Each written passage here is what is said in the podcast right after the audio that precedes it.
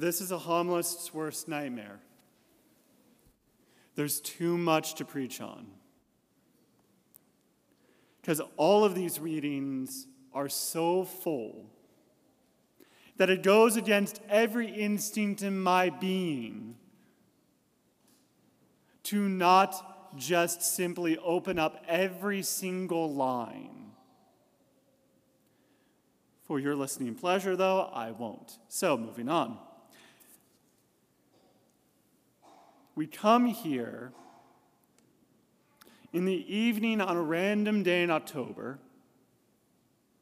to understand that everything is prepared for us.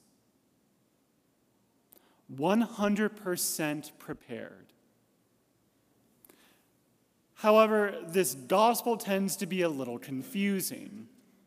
The reason being that, hey, we kind of get the idea that this wedding feast is supposed to be the participation in the mysteries, it's supposed to be this participation in divine life. And yeah, we get those people that decided to put their business and to put other things ahead of the Lord.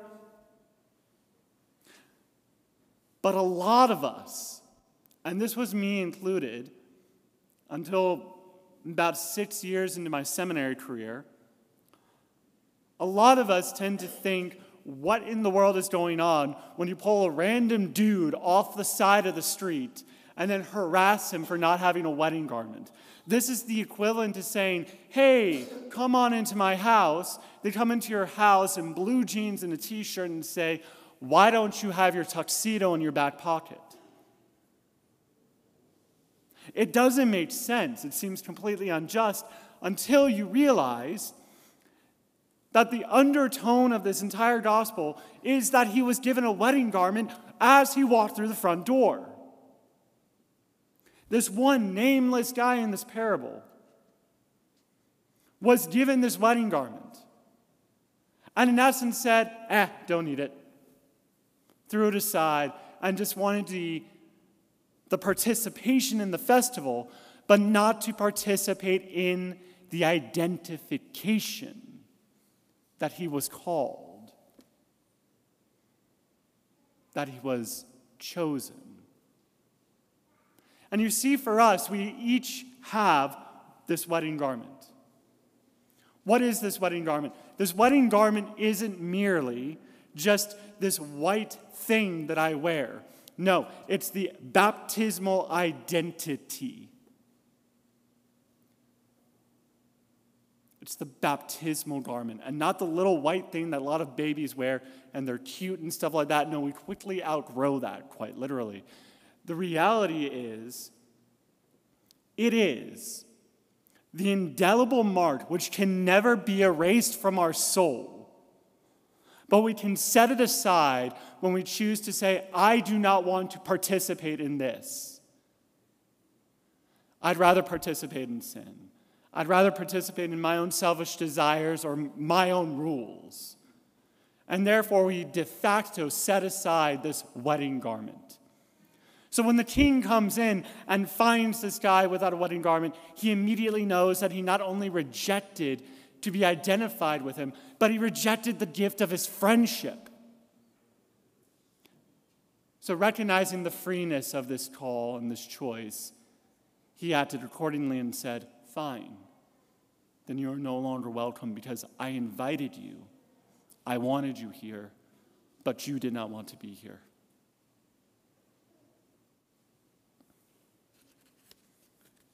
You see, for us, the Christian life is incredibly simple.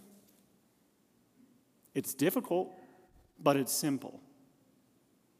Man only finds himself in a sincere gift of himself. So says the Second Vatican Council document Gaudium et Spes, often quoted by a hero of mine, Pope St. John Paul II and it was quoted at my first Mass. Ironically, the alb that I wear is a sign of the baptismal garment, is, my, is what I bring to the priesthood. So the priest who was preaching to me said, Remember that you do not exist for yourself, neither does your priesthood. I'm not a priest for me. You know who I'm a priest for? For you. That's why I'm a priest. To spend my life, to sacrifice my life, that way you may have a shot at eternal life. man only finds himself in a sincere gift of himself. But here's the thing that's not a call merely for a priest or for a deacon. It's a call for everyone baptized into Christ. Each of you have this baptismal garment. Each of you have this wedding garment. And the reality is, we are made for self gift. So life is incredibly simple to completely sacrifice ourselves that others may live and, and participate in the divine life by means of our sacrifice. Sum total, that is what the goal of Christianity is. And then by participating in that, then we receive not only the participation in divine life, but the honor of Christ.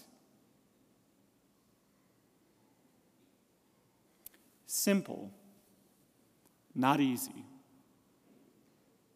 This is why we have confession.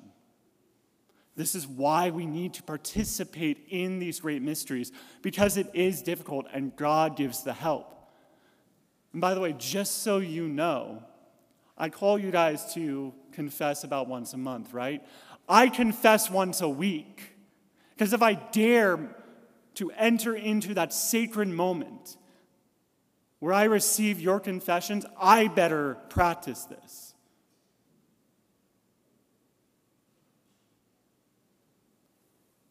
Life is simple, not easy.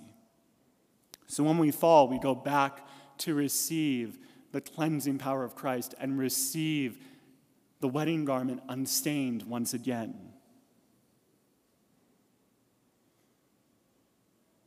And this is where it becomes beautiful.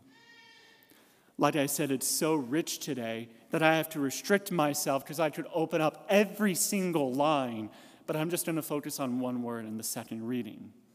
Because the second reading focuses on my one of my absolute favorite virtues magnanimity, big souledness, which regulates our desire for honor because sometimes honor is good. Again, honor is meant so that we can attract people to something that we are seeking. I desire to be an honorable priest, a holy priest, again, because you deserve it, and you deserve the chance to know that it's possible to be holy. And trust me, I've got a long way to go. I've got a long way to go. But what is the hope? I can do all things through him who strengthens me. Paul uses two words. I'm going to focus on two actually. All things. Omnipotent, almighty. Paul ascribes to himself the divine attribute of omnipotence. That's a bold statement. Why? Because he who strengthens me, or him who strengthens me, is actually one word in Greek. It is a verb transformed into a noun. Namely, this is who Christ is. He is the one who strengthens us by means of our participation in the Eucharist, by means of our participation in confession, in prayer, in the Mass and everything the church offers. It's He who does this. It's not the amount of rosaries that we pray or scapulars that we wear. It's not the amount of chaplets that we give ourselves to or how many consecration to saints that we offer ourselves to. Those are good things, but without the heart behind it, namely, I want to make a complete, total, and without reserve gift of myself, it is pointless. It's actually a heresy named Pelagianism, because I try to earn my own salvation instead of simply cooperating with the grace which is offered to me.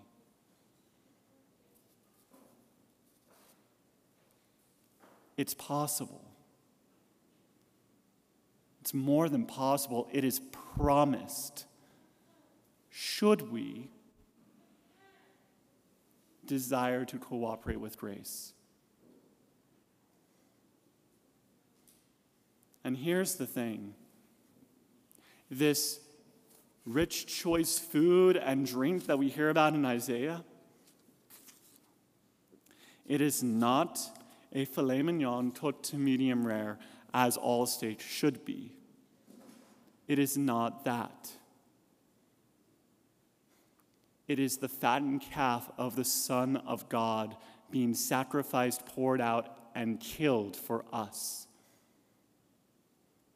And the sacrifice is completed by our reception of it, namely our consuming of it.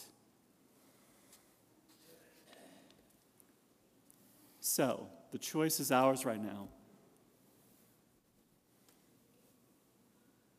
To be a magnanimous soul means that you desire great things for God's honor. I don't merely want to hear, I'll be a saint one day. Or I choose to do little things that may somehow affect someone down the line. No, that's not enough. That's not the magnanimous prayer. The magnanimous prayer is I desire to be so utterly converted by the, by the charity of God's love that I am on fire, and merely touching another person will set them ablaze as well. That's a magnanimous prayer. I want every single moment of my suffering, whether it be getting up out of bed in the morning or something way more serious to be utilized for salvation. That is what you are called to. Because the king is present and we dare ask for pennies. He wants to give us the riches of his kingdom, and we're satisfied with TikTok, YouTube, the endless news cycle instead of the endless and infinite charity of Christ.